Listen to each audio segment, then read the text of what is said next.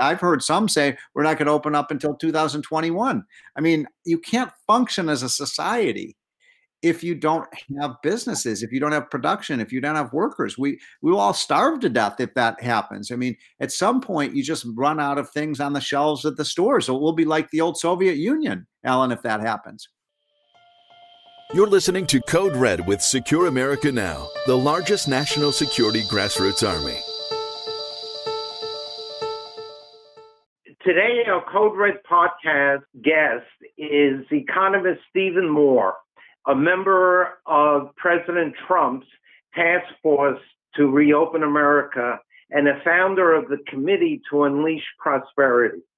Steve, can you give us an overview of the state of the American economy and what are the dangers if we fail to open up? Hi, Alan. Great to be with you. Thanks so much for having me on the Code Red call. Um, Look, I mean, the state of the American economy right now is that obviously we can't uh, function as a society and we can't have any growth or increase in employment and get people back on the job until we allow the economy to reopen. And what's happened over the last two or three weeks is that you're starting to see this crazy picture emerge where red states across America with Republican governors are opening up their economy in a safe and effective way uh, in states like Texas and Tennessee and Florida and Georgia, South Carolina, uh, Iowa, Nebraska, Utah, Idaho. Those states are open for business again. It's going slow, but they're uh, they have restaurants and businesses open again. Stores are open. Uh, and then you've got these states like New York and New Jersey and Connecticut, my home state of Illinois, and Michigan and California and uh, Washington State that remain closed. So it's it's not an entirely true, but it's mostly true that uh, Republican states, red states are opening up and blue states are staying shut down. And that is creating a real um, ge- geographical dispersity. So the southern states are going to get up and running, and the mountain states are going to get up and running. And meanwhile, the coastal areas like uh, the Northeast and the West Coast are very, uh, they're going to have a very slow recovery last week, the mayor of Los Angeles declared that Los Angeles would not reopen until the end of July. When you were asked about that, you described it as lunatic. Can you explain your uh, reaction to that the extended closure? Well, it'll destroy the great city of Los Angeles, the city of angels, which has always been a very prosperous place for 75 years and has been one of the growth cities in America and a dynamic place with immigrant businesses and uh, huge increases in uh, population. And uh, I think it'll destroy the city. I don't think Los Angeles, it'll take decades for Los Angeles to recover if they keep their economy shut down for another two or three months. It it makes no sense. You'll have tumbleweeds down Sunset Boulevard. You will have riot. I think you'll see rioting in the streets if they continue to try to keep Los Angelenos in their homes. Uh, people are already going stir crazy and businesses will fail, stores will fail, shopping centers will, will fail. It will be catastrophic, Alan, for the city of Los Angeles to keep shut uh, through. Uh, I think right now he's talking about the end of July or early August before they open up. So that can't happen. Uh, I think you're going to have a lot of citizens revolts against that, and uh, hopefully the the mayor will come to his senses. But you've got a lot of you know Democratic mayors around the country that are talking about keeping things shut down until the beginning of the fall or i've heard some say we're not going to open up until 2021 i mean you can't function as a society if you don't have businesses if you don't have production if you don't have workers. We we will all starve to death if that happens. I mean at some point you just run out of things on the shelves at the store. So it will be like the old soviet union alan if that happens. One of the phenomenon uh, that you just touched on which I'd like you to comment on, is that there are people coming out into the streets, going to state capitals, demonstrating, saying, open up. Um, we can't live this way. Um, we need to support our families, uh, etc. And the mainstream media, by and large, has tried to depict these people as radicals, as fascists, as pick any negative term um, on the right that you can think of, and uh, and they're they're trying to poo-hoo those people and shunt them aside. I was on a phone call with you a couple of days ago about opening up America, and you mentioned that you had been contacted by people across the country. Can you share with us some of the sentiments that you're hearing from people across this country? Well, I, the disparagement of these people is very troubling to me because these are just concerned Americans. They're patriotic Americans. They want to get back to work. Uh, they want America to work, uh, and and they are concerned not just about their jobs, Alan, but they're, uh, uh this started right before Easter weekend. Remember where the government was basically telling people they would put them in jail if they dared, you know, a, attend a church service or some, uh, you know, uh, service where they, even if they were going to social distance, that was not allowed. And you know, as you know, uh, religious freedom is is uh, one of the bulwarks of our uh, constitutional protections in the in the First Amendment, the right right of religious liberty. And so it was people uh, of faith it was people who are kind of libertarian leaning, like me, who just felt like the government was trampling on their rights. A lot of uh, a lot of the people were um, business owners, eh, uh, Ellen, that uh, run stores or run uh, small businesses that were going to fail if they couldn't get rust, uh, you know, revenues and customers in their door. And so the idea, the left was basically so antagonistic to these people, saying they don't even have a right to protest. Now, Ellen, a lot of people protest about things I don't agree with, but I would defend to the death their right to protest. I mean, that's a fundamental American right uh, to uh, have uh, the right of assembly, a peaceful assembly, and to uh, uh, have your grievances against government told. But the left basically said these are racists. These are people who are trying to kill people. They are uh, all with Confederate flags and carrying guns. Now, look, if you get rallies, you know, you had hundreds of these rallies, you're talking about tens and tens of thousands of people who came to these uh, you're going to get some bad apples at any kind of you know people uh, no people shouldn't be waving the confederate flag and people i don't think it's appropriate for people to bring guns to these things. I even told people don't wear a made make america great again MAGA hat. Not because i don't like donald trump. I do love donald trump but i said if you're trying to persuade people you don't want to antagonize them. And so uh, but i think those protesters alan were quite effective. I think they really did change the debate. And i don't think it's mere coincidence that by these thousands of patriotic Americans who are concerned about the future of our country, by taking it to the streets in a peaceful way, I think really changed a lot of attitudes. And now we are seeing America open up too slowly, but at least we're starting to open up.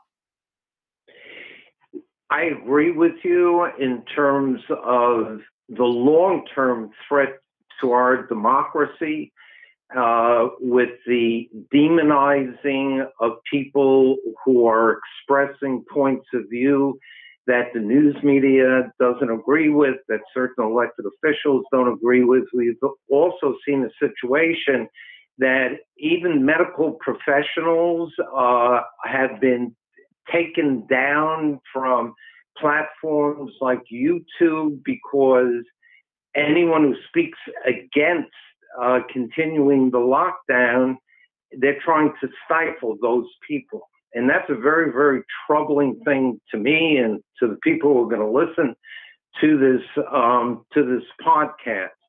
Uh, one of the things that has um, become an issue, and I think it's going to continue to be an issue, is that uh, Governors Newsom from California and Governor Cuomo and there are other governors are determined to get the federal government to bail out their states in exchange for, I would guess, opening up their economy.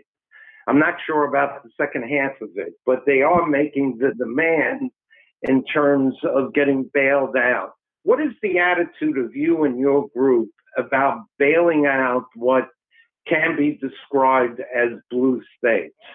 Well, first of all, we stop. We have to stop spending money now. We've already spent three trillion dollars, uh, Alan, on all of these bailout uh, programs and relief packages, and uh, three trillion dollars is enough. So we we've already uh, spent and borrowed three trillion dollars.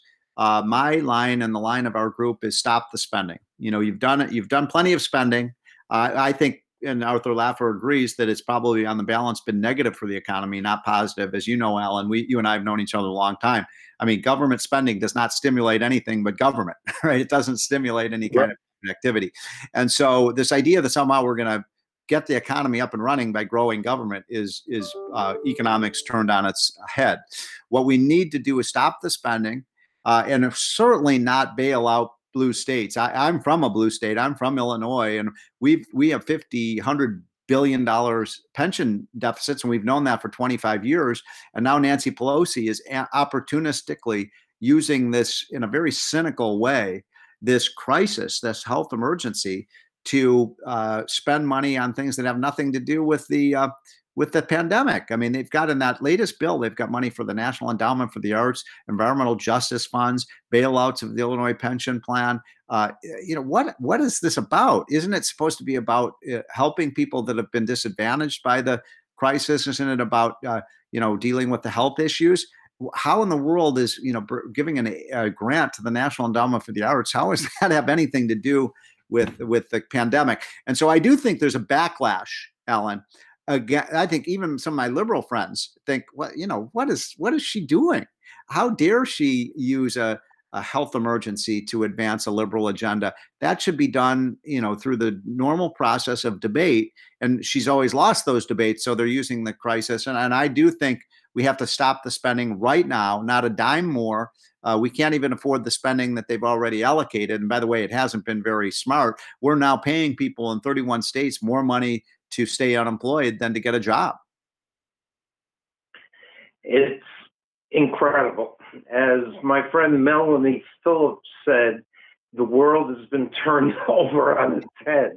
Um, one of the uh, flashpoints in terms of strategies and when we deal with opening up or locking or keeping the lockdown going is our schools.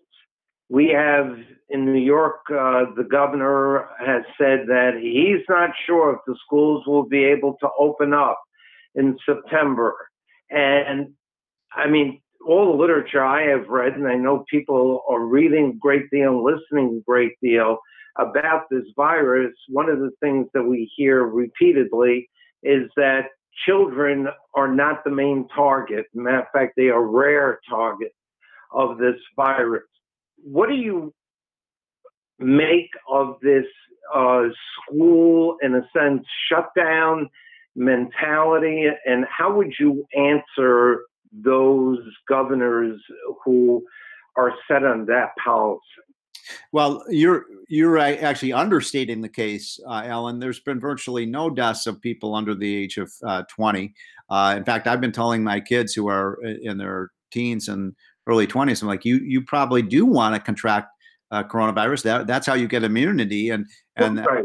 and I mean, seriously, I mean, it no people under the age of 25 are not at risk. Period. I mean, the you're probably more likely if you're under 25 to get killed by you know crossing the street than than dying from coronavirus. This is an old person's disease. It's a disease that very negatively affects people with emphysema, with diabetes, with Alzheimer's, with heart disease. Those are people we have done a terrible job of keeping safe. You're you're there in the New York area where you've seen the abysmal job that uh, Governor Cuomo has uh, done in terms of keeping people safe in nursing homes. I, I find it sad and also comical that Democrats around the country are saying under Cuomo, he's the one we should run as our standard bearer. We get dump Biden, put Cuomo up on Cuomo. He's been the worst governor in America in terms of handling the crisis. Uh, so anyway, I I think that um, we should never have shut down the schools in the first place. But uh, now that we know more, way more about coronavirus than we did three months ago, it would be very crazy to uh, to keep uh, kids from going to school uh, this summer and this fall. And by the way, if you do that, the problem with keeping the schools shut is people can't go to work. And you know, I have two people work for me that can't go to work if the, the if the if the kids can't go to school. They don't have anybody to watch their their you know seven and eight year old kids. So that that that has a, a, negative effect on the economy and the well being of our kids. And uh, so we we should not allow that. We have to open up the schools in uh, in August and September. Your committee to unleash prosperity um, was founded recently. And can you tell us what your strategy is to help bring about reopening America and how people can become part of the committee's activities? Well, th- first of all, thank you for asking. And first of all, w- one of our activities that's been really very popular is we put out a, uh, a newsletter every morning called the Prosperity Hotline, which is really giving people it's you can read it in five minutes it's just four or five bullet points uh, every morning about what's really happening with this crisis because alan the media treatment of this and the way people the media has scared the hell out of people has been shameful and they're not giving people the real facts and so that it has been fake news. And so we're trying to give people the real statistics and data and it's very consumable it's very easy to understand about what's really happening around the country. And people want to get that by the way can, they can just go to the committee to unleash prosperity uh, website and you can sign up and it's free. Are you getting that ellen by the way? I am. It is an invaluable tool of understanding what's really going on uh, whoever is doing uh, your daily briefings uh, should be commended because you, in fact, look at America, give us uh, real facts, uh, not made up stuff, and and also what's going on around the world because there is a lot of positive movement actually, like countries like Switzerland. Uh, opening up a month earlier than they thought because the virus is not as dangerous. I learned about that through your newsletter. Okay. So we will when we promote this podcast, we will also include information yeah. how people can yeah. get it. Yeah, and it's free. And uh, thank you for saying that. By the way, it's uh, mostly John Fund's handiwork. You know, John. He and I worked together for uh, ten years at the Wall Street Journal. He's a great reporter, and and uh, others are involved in it. And so, anyway, anyone wants it, it's free. But our basic um, three or four priorities right now, Alan, are number one: get the economy up and running everywhere in the country. It's it's long overdue. Uh, I happen to think that we shouldn't have shut down our economy in the first place. We should have kept our nursing homes safe, and we should have kept, you know, uh, our businesses safe. But we didn't need to shut down our twenty trillion dollar economy. I think that will go down in history as one of the greatest mistakes in our nation's history. But we are where we are. We have to start reopening in a safe way. Number one. Number two, we cannot keep spending money in the trillions of dollars like we have, or we're going to bankrupt our country. Uh, number three, we believe the best way to help workers and businesses to, is to suspend the payroll tax for the rest of the year. That would give every worker in America, you and me, and everyone listening to this show, a seven and a half percent increase in their paychecks each each week. So that would provide uh, more of an incentive for people to get back uh, into the into the workforce, and would also provide a seven and a half percent reduction in the uh, in the cost of for employers to hire workers. So it'll it'll be very pro work, very pro hiring, and then finally, we would like to see a liability shield against lawsuits for employers because. Alan, I've talked to hundreds of employers and just a small sample, but they all say, look, unless I feel like I can be uh, protected from these uh, lawsuits uh, you, where someone gets sick on the job and then all of a sudden you get slapped with a four or five million dollar lawsuit they won't come back they won't open up their businesses. So we have to provide at least for another nine months or so this kind of liability lawsuit so these vulture uh, um, you know uh, trial lawyers can't shut down our businesses. Uh, about three weeks ago the president uh, decided to stop funding going to the World Health Organization.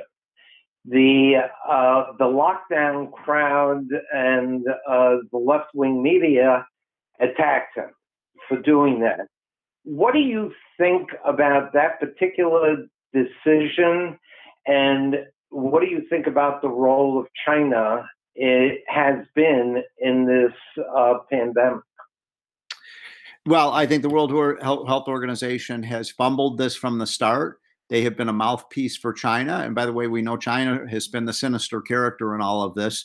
in terms of hiding from the rest of the world the severity of this uh, of this pandemic and its contagiousness and its lethality. So um, I think that uh, we Donald Trump was absolutely right to pull us out of WHO, but we also need to, in my opinion, uh, have sanctions or reparation payments from China to the United States for all of the damage they have caused, because uh, China is was clearly the uh, agent of this germ warfare whether they did it intentionally and i actually don't think they did it intentionally i think it was just incompetence by the beijing government you know who would have ever thought a communist regime would be incompetent?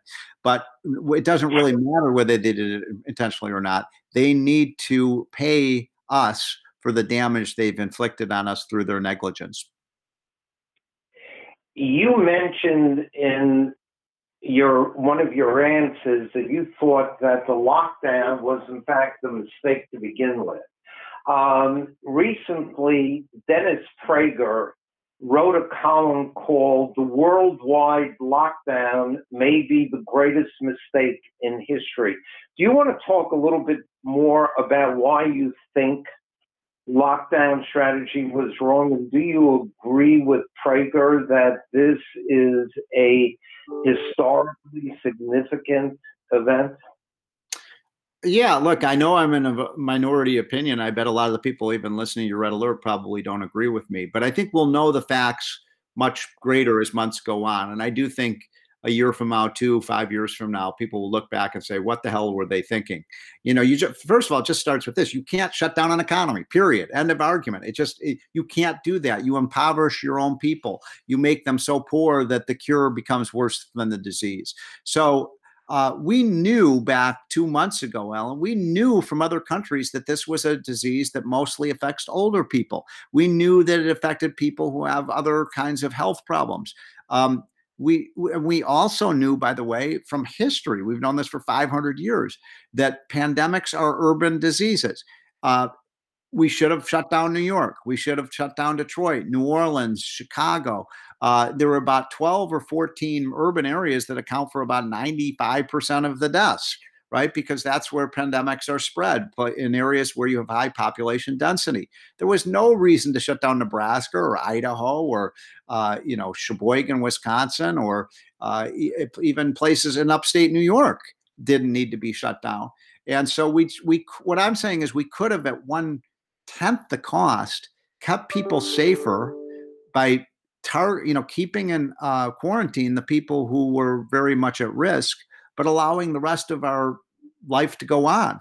And if we had done that, I think we could have saved literally, literally trillions of dollars, not just in the United States, but worldwide, maybe tens of trillions of dollars. And by the way, think of all the human misery and human suffering uh, that are associated with the massive reduction in wealth and incomes and jobs uh, that people have. You're going to see starvation in, in Africa. You're going to see uh, in, in the United States, you already see this. You know, people in food lines, the Salvation Army trucks, because they've lost their jobs. And by the way, for liberals to say, "Oh, gee, you don't all you care about is greed and profits," it's ridiculous. No, we I believe that the people who are being most hurt here are not people who are rich. I mean, rich people probably suffered a loss in income, but their their lifestyle is not going to be changed. It's the people at the bottom of the income ladder. It's the middle class folks who are real, really suffering. Um, and they are uh, in great danger of uh, of uh, you know negative health effects from being isolated, from losing their jobs.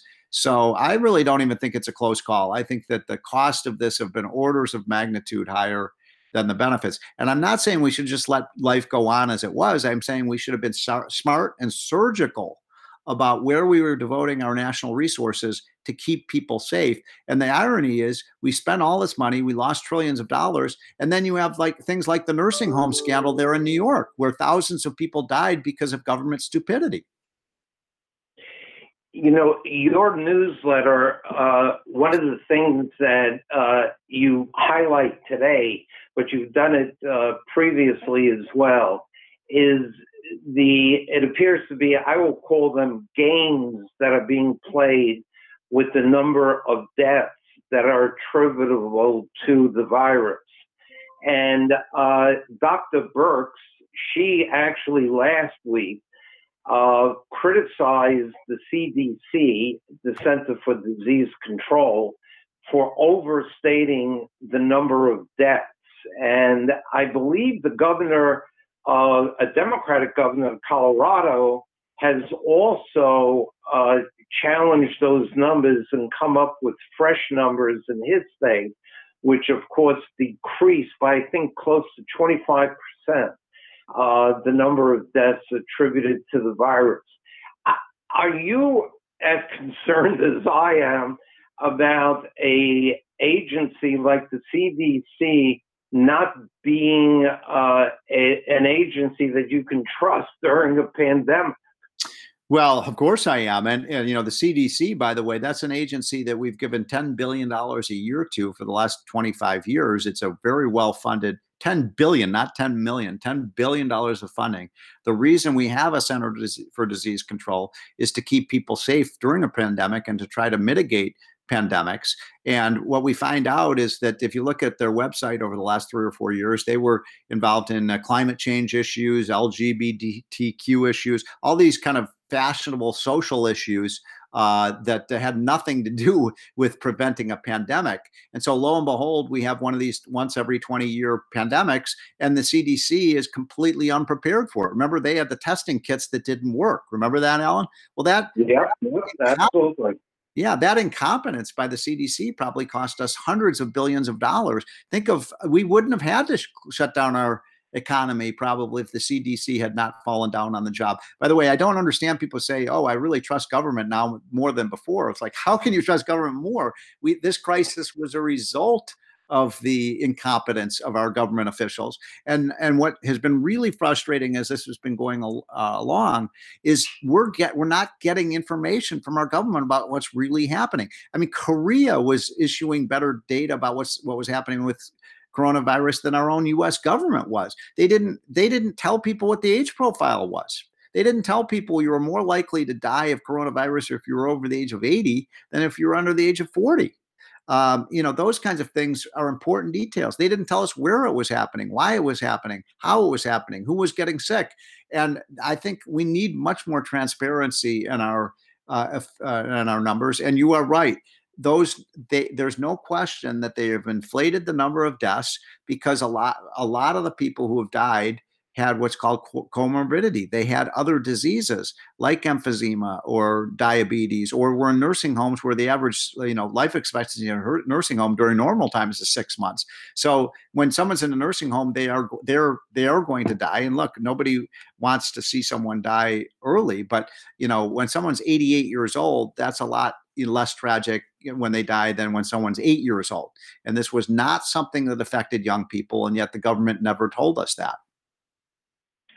You know, one of the countries that succeeded in fighting off the pandemic without destroying itself, its economy and itself, is Taiwan, which is a mere 80 miles from mainland China.